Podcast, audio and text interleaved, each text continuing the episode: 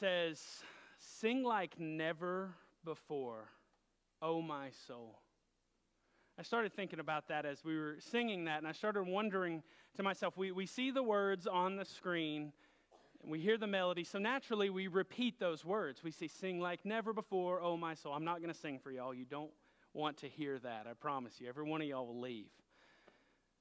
But sing like never before, oh my soul. I thought about that, and and how many of us sitting in here, as we sang those words, can honestly say to ourselves, don't, don't indicate it to me, this is just something to think about, can honestly say, when you were singing, you were singing like never before, worshiping his holy name. Sometimes we get so used to singing songs and lyrics and pretty melodies that we forget about the meaning that's within those lyrics. And are we singing them just to blend in with the crowd, or do we mean it with our entire heart that as we are gathered to worship the one true God who receives us simply because we draw near to Him? Just something I thought about as we were singing that today. Well, again, before we get started, I, I want to welcome all of you. It's so good to, to see everybody. Um, it's so good to see some faces hadn't got to see in a while. I'm just I'm glad you're here today. I'm just glad you're here. We have been in the holiday season, which has been a crazy time of year for everybody. Who had a crazy holiday season? Raise your hand. Everybody? Good. We, we're all in this together. Just remember that. Crazy holiday season.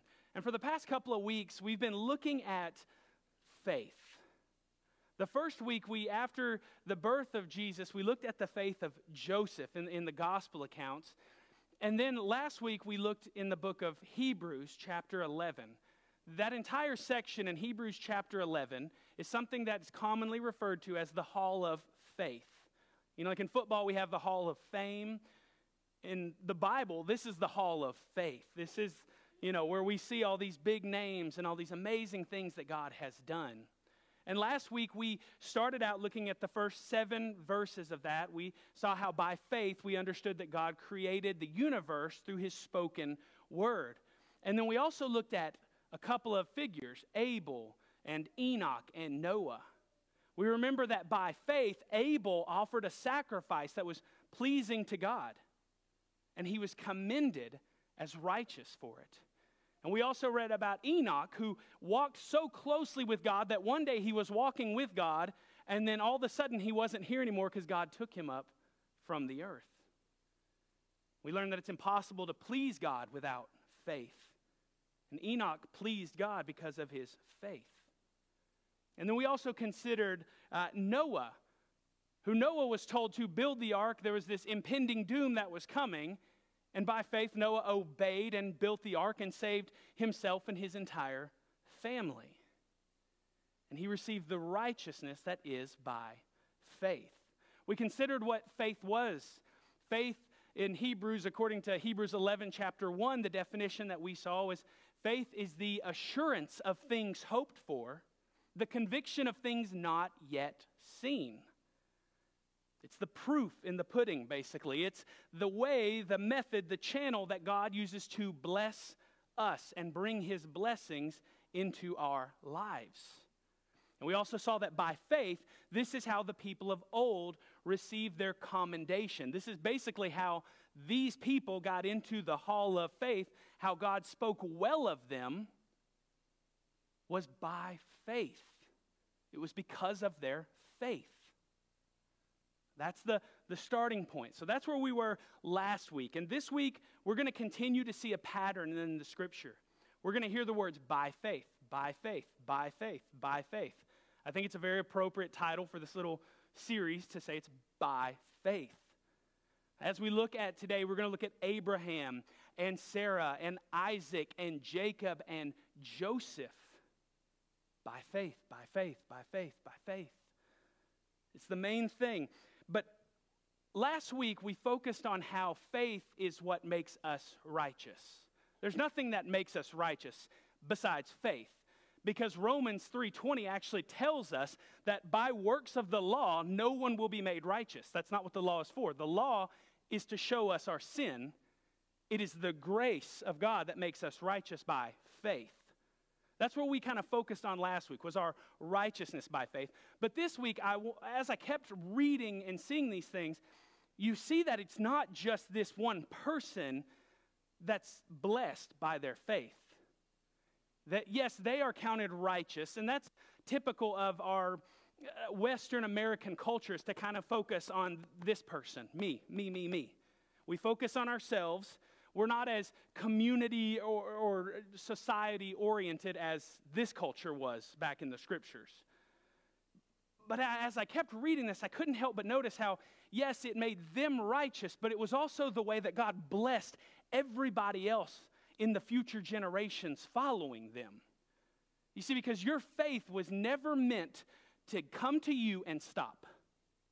Your faith is always meant to come to you, to save you, and to go through you to become a blessing to other people. In fact, that's what God actually promises to Abraham whenever he first makes a covenant with Abraham. We remember that God called Abraham. Last summer, we did a series for several weeks. God called Abraham in Genesis chapter 12. And he said, Through you, all peoples will be blessed. Abraham, the man of faith, it's through him all peoples will be blessed. Your faith is not meant to just come to you, save you, and stop. It does save you, but your faith is meant to come to you and then go out through you to everyone else, especially future generations to come. We're going to see that theme today as we go through uh, verses 8 through 22. I'm going to read uh, quite a lengthy passage here, so just hang tight. We'll get through the, the big brunt of the scripture because I think it helps us to read the entire passage at once before we go through and try to break it down verse by verse. I think that's very helpful for us. So if you have your, your Bible or if you just want to follow along on the screen, we're going to begin reading in Hebrews 11, beginning in verses beginning in verse 8 through 22. Hebrews 11, 8 through 22. It says, By faith, Abraham obeyed when he was called to go out to a place that he was to receive as an inheritance. And he went out, not knowing where he was going. Go into verse 9. It says, By faith, he went to live in the land of promise, as in a foreign land, living in tents with Isaac and Jacob, heirs with him of the same promise. For he was looking forward to the city that has foundations, whose designer and builder is God. And by faith, Sarah herself received power to conceive even when she was past the age, since she considered him faithful who had promised. Therefore, from one man, and him as good as dead, were born descendants as many as the stars of heaven and as many as the innumerable grains of sand by the seashore. These all died in faith, not having received the things promised, but having seen them and greeted them from afar, and having acknowledged that they were strangers and exiles on the earth. For people who speak thus make it clear that they are seeking a homeland. If they had been thinking of that land from which they had gone out, they would have had an opportunity to return. But as it is, they desire a better country, a heavenly one. Therefore, God is not ashamed to be called their God, for he has prepared for them a city. By faith, Abraham, when he was tested, offered up Isaac, and he who had received the promises was in the act of offering up his only son, of whom it was said, Through Isaac shall your offspring be named. He considered that God was able even to raise him from the dead, from which, figuratively speaking, he did receive him back. By faith, Isaac invoked future blessings on Jacob and Esau.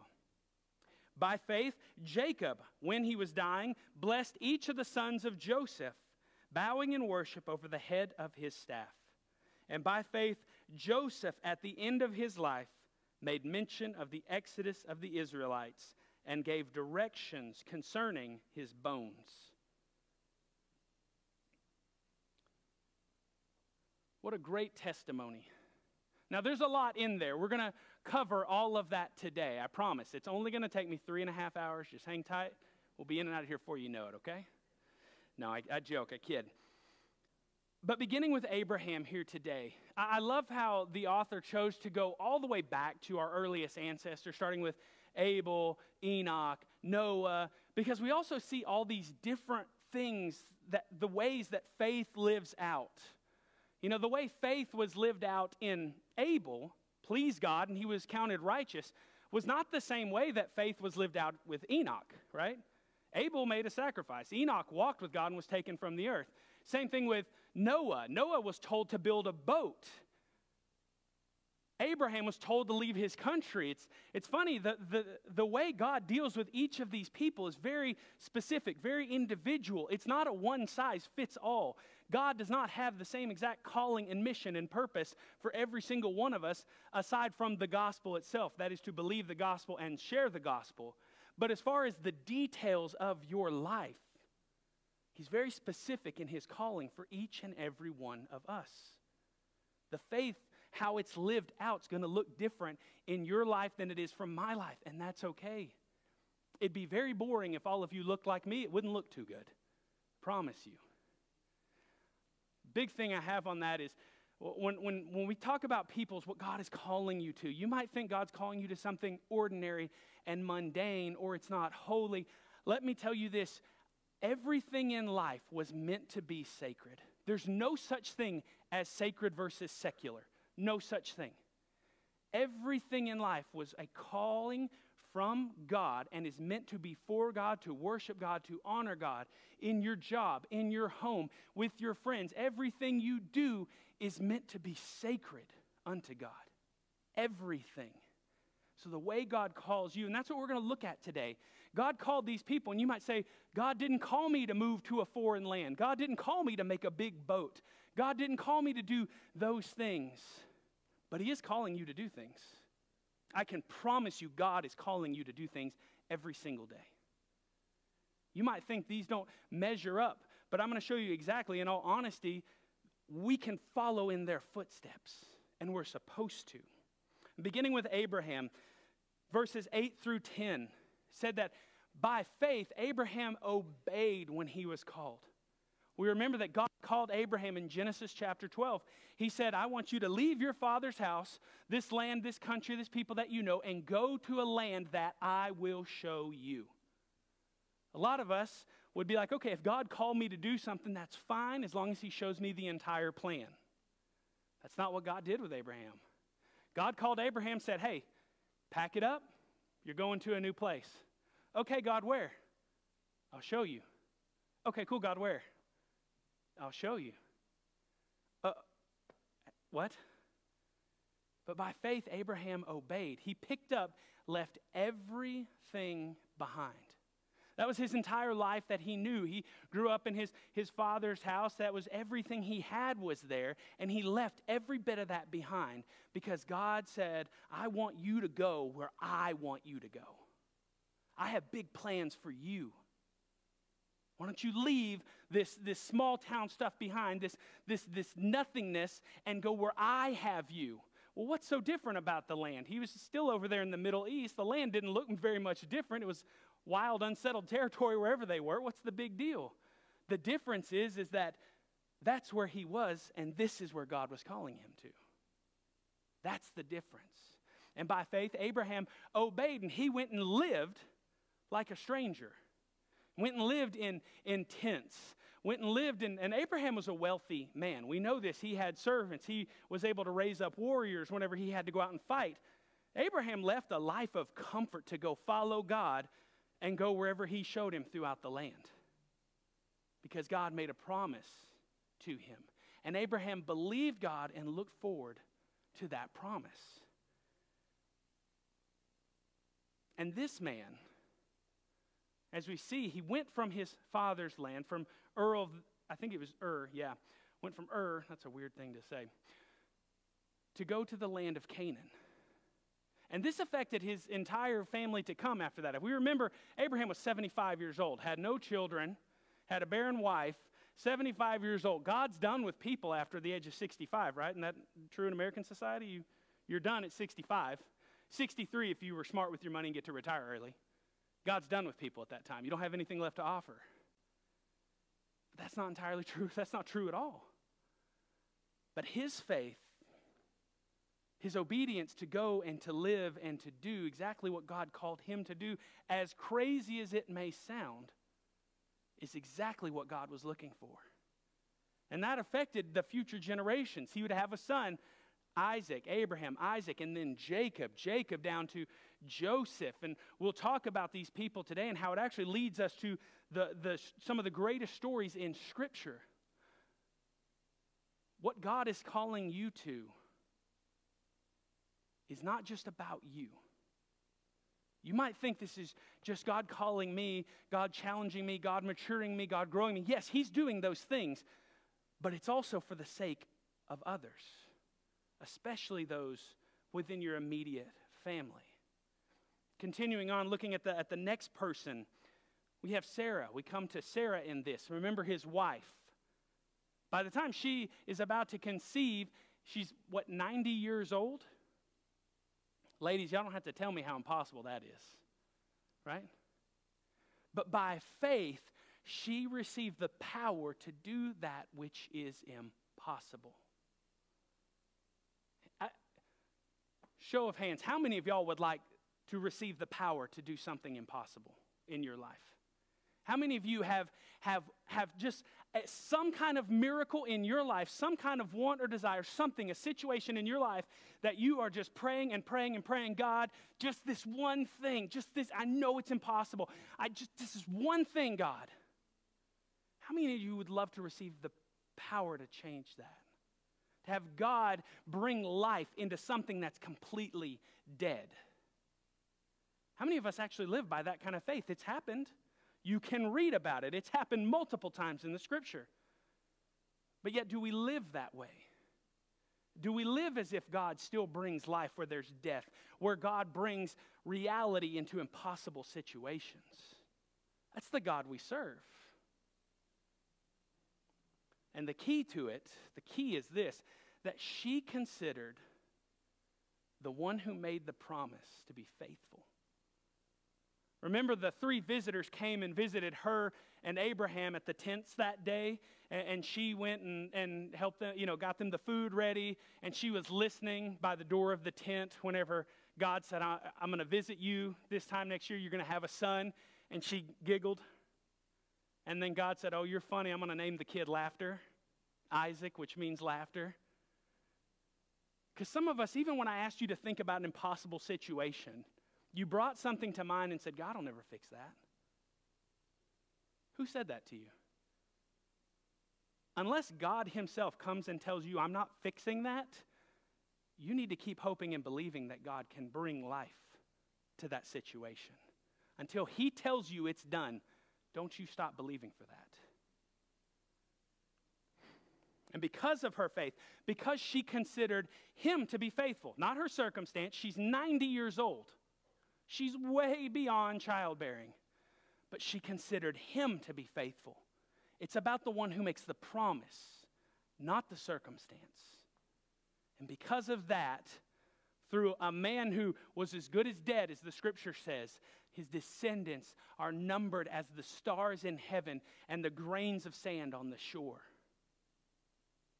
By faith. By faith, God took a barren couple and multiplied them exponentially. Wouldn't it be amazing to see that dead situation in your life, that situation you hope for, that impossible situation? Wouldn't it be amazing to see God bring exponential life into that and to change it for generations to come? God created an entire nation through a barren man and woman because of their faith. Looking back here, we come to a, a section here which talks about how these died in the faith Abraham, Isaac, Jacob, Sarah, as we consider them, you know, they never got to see the fullness of the promise.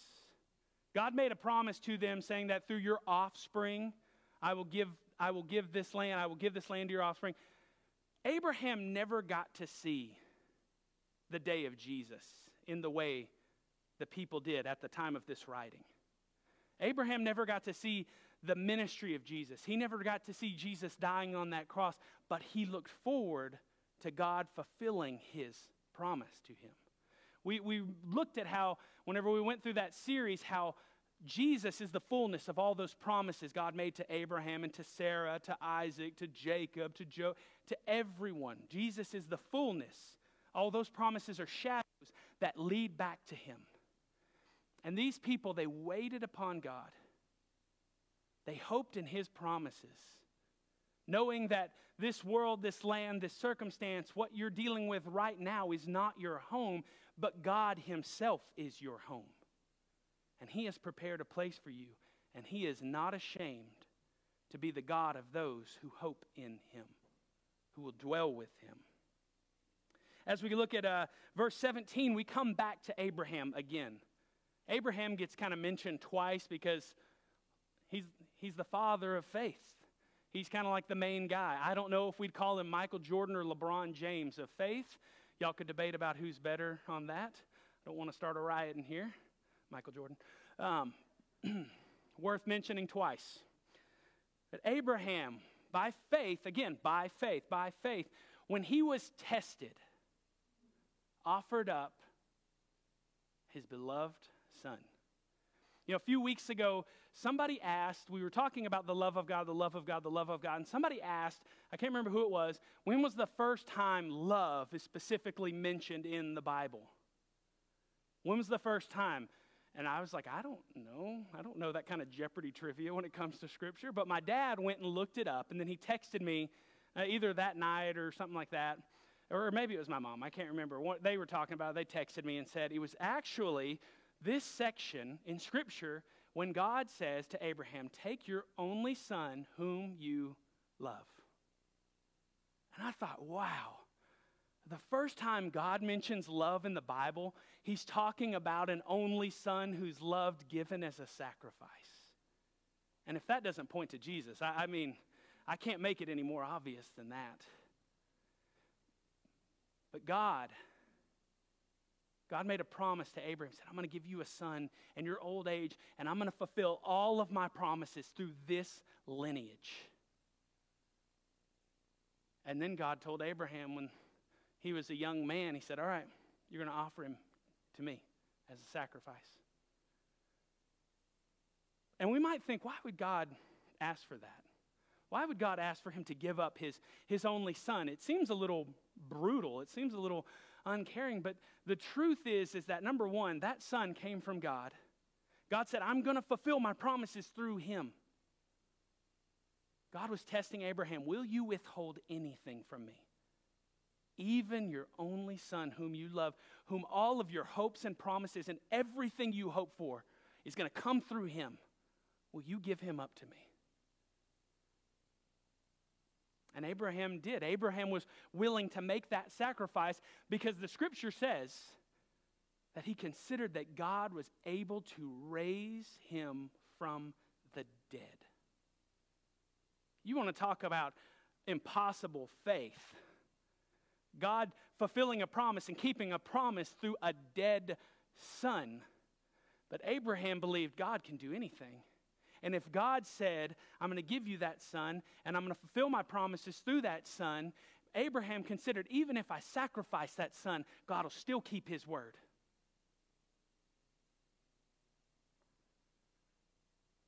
When I think about that, I start thinking about is there anything in my life that I'm withholding from God? Everything you have is from God. Every good and perfect gift comes from above, according to the scriptures. Everything you have is God's. How could we hold back anything from Him? When God asks us to go serve and asks us to give our time, you say, Well, I don't have time. All the time you have is from God anyway. It's His. God asks you to give money, He leads you to go give, and you're like, Oh, I really don't want to give all that. God, do you realize how much money? That's a big chunk of my change. It's all His money. If God gave you that, you don't think He can give you more? You think He's short of money? Are you withholding anything from God because you're afraid that once you give that up, that's all you got? God's not a scarce God. He's in need of nothing. He's a bountiful God that pours out grace upon grace to us.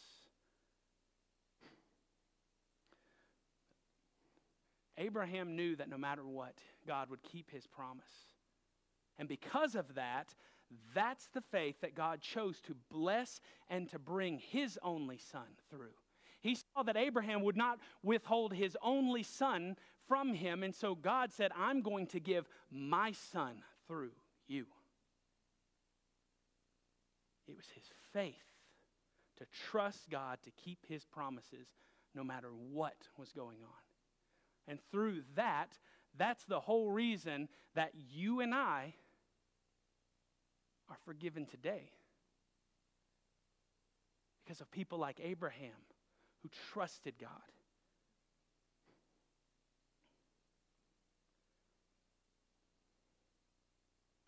Then we come to Isaac in verse 20 and Jacob in verse 21. The, the way I always remember the family lineage here is Abraham, Isaac, and Jacob. Abraham down to Isaac, his son. Remember, Isaac's the one that almost got offered up. And again, that must have been a weird day going home after all those events. I can't imagine the conversation. I can't imagine the conversation whenever that, especially when they got back to the tent and Sarah was like, Your father tried to do what? Now, sometimes, some kids, you know, sometimes we'd be okay with that, but, but Isaac, I love this. Isaac invoked future blessings on Jacob and Esau. I'm not going to get into Jacob and Esau. Let's just say, man, when you read the scriptures, you're going to find out there ain't no perfect people in this world. And even amongst the heroes of the faith, when it comes to, to, to Jacob and Esau, I mean, truth be told, Esau was the better brother. Jacob was a shyster. He was a trickster. And yet, God, that's the one God chose to bless. It's interesting that God doesn't require perfect people. But he invoked future blessings on them. And then when he found out some tricks had happened, he still blessed the other brother. And I ask you this, parents, are we invoking future blessings on our children? And I mean that different from interceding for them. Here's what I mean by that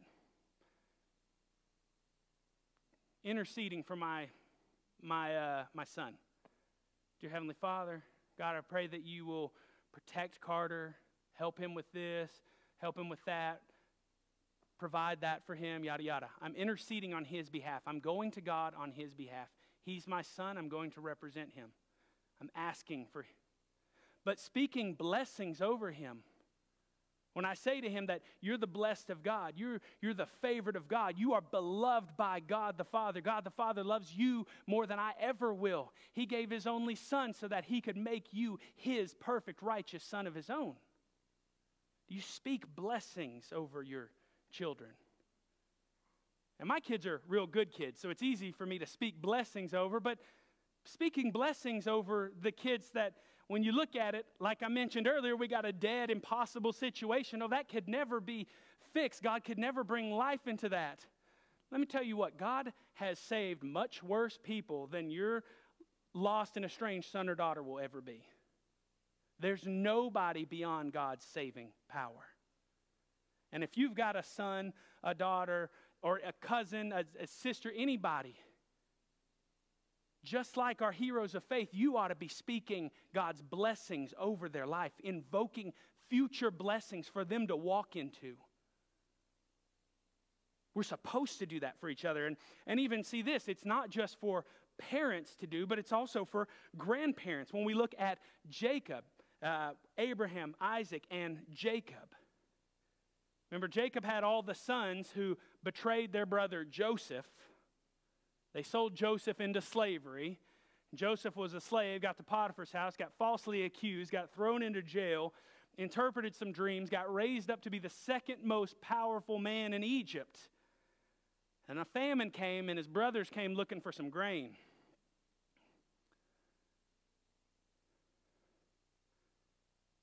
And he provides it for his family. And he even tells him, he says, Well, you intended for evil, God intended for good. And then the famine continues, and he invites his entire family to come into this land. And near, the, near his father's death, his father blesses his sons, Ephraim and Manasseh. Okay? Speaks God's blessings, including them in the tribes of Israel. And what we're supposed to take from that, grandparents, is you're supposed to be speaking blessings over the next generation and the generations to come. By faith, you can invoke the blessings of God on your children and grandchildren. Did you realize that? You can invoke those blessings on them, and you're supposed to. We're shown to do that in Scripture. Our faith is not just supposed to stop with us, but to carry on through each generation of our family. And then finally, we're going to come to Joseph here, the very end. We already mentioned his life real quick.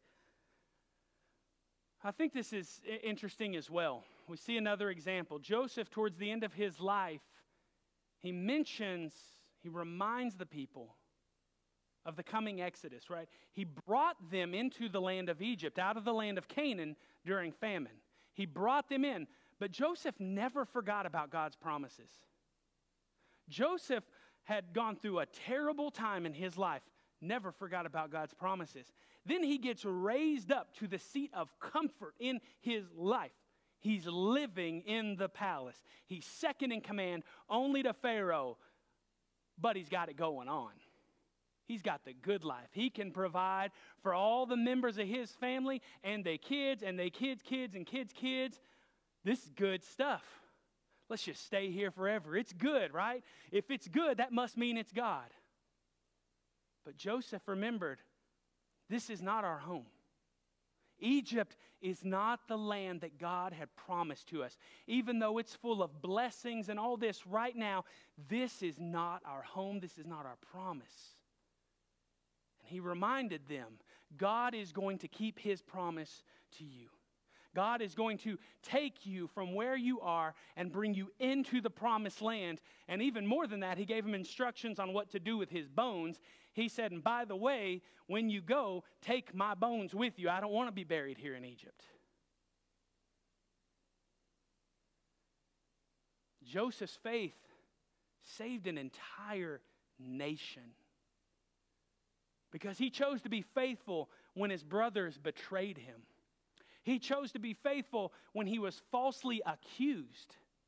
He chose to be faithful when he could have struck down all his brothers that so many years ago betrayed him. But instead, he did what God would have done took care of them, received them, cared for them, but reminded them as good as this is right now, you might be living the good life at the moment. But that does not replace the promises of God to come. This world and this comforts of this world are not our home. God Himself is our home. And by faith, Joseph knew that and reminded them for future generations a day is coming when God's going to take you to the promised land. Believe it. So let's consider how we can follow in these footsteps of all these great men and women. When it comes to Abraham, God has called you to live set apart from this world. As his people, you are called to be his own possession. You're not, like, you're not to be like this world, conform to the pattern of this world, but you are called to be transformed, to be set apart for him and him alone in this world. As Sarah, we are called to believe in the promise maker. The circumstances around us do not decide our outcome. God decides our outcome. And what He has said, what He has promised, will stand even when all this world fades away. We are called to believe in the promise maker. And again, with Abraham, we're called not to withhold anything from God. This is all His. If you have breath in your lungs right now, it's on loan. One day He's going to call it from you. Everything is His. Everything in your life is His. and it's meant for His glory and your good. Isaac and Jacob, as faithful people, we are supposed to reproduce that faith. When God put man, Adam, and Eve in the garden, He told them, Be fruitful and multiply. He tells us as saints to do the same thing in a spiritual way to be fruitful and multiply and to spread the gospel, especially to our own family. We are to invoke blessings on our children and their children and their children and their children. Your job is to be praying for your kids and their kids and their kids and their kids. And finally, we can all be like Joseph and tell everyone of God's promises to come, what has come and what is still coming. I want to leave you with this that true faith always leaves a legacy of faith. That true faith always leaves a legacy of faith. It's not a legacy of how great you were. It's not a legacy of how smart you were or how much you accomplished. It's a legacy of how God can take people who don't deserve anything and bless them beyond all understanding. It's about how God can take what is dead and bring it to life, how God can take nothing and make it everything, and how God can bless you for generations and generations and generations and generations to come. Wouldn't you like to know that your great, great, great, great, great, great grandbabies are faithful followers of Christ? Because in that chain of family, you stood by faith and pointed to the promises of God and called them to believe. Even before they were ever born, before you ever knew any of them would ever come. That's your calling. True faith leaves a legacy of faith for future generations. Your faith was never meant to stop at you, but it was meant to go through you into the world. Let's pray. Our Heavenly Father, God, we thank you for this day. God, we thank you for this word that we ha- have read and, and studied and looked at and considered today. God, we thank you for the examples that you've given us through Abraham, through Sarah, through, through Isaac and Jacob and Joseph. And God, I thank you as I look at this that I don't see a bunch of perfect people that I could never live up to being like. I'm not perfect. None of us are perfect.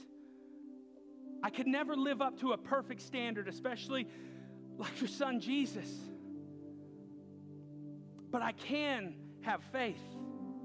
I can walk by faith, God. I can hear your calling and respond. I can believe in you, the promise maker.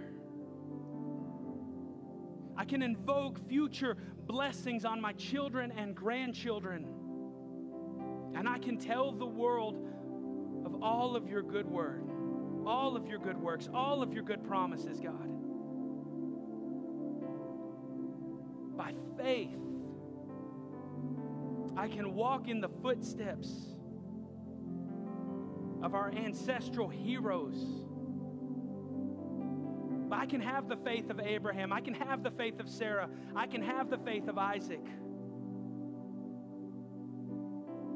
God, you, you gave us these examples, not just to look at and commend and say, wow, weren't they great, but to look at and say, I'm going to walk in that too.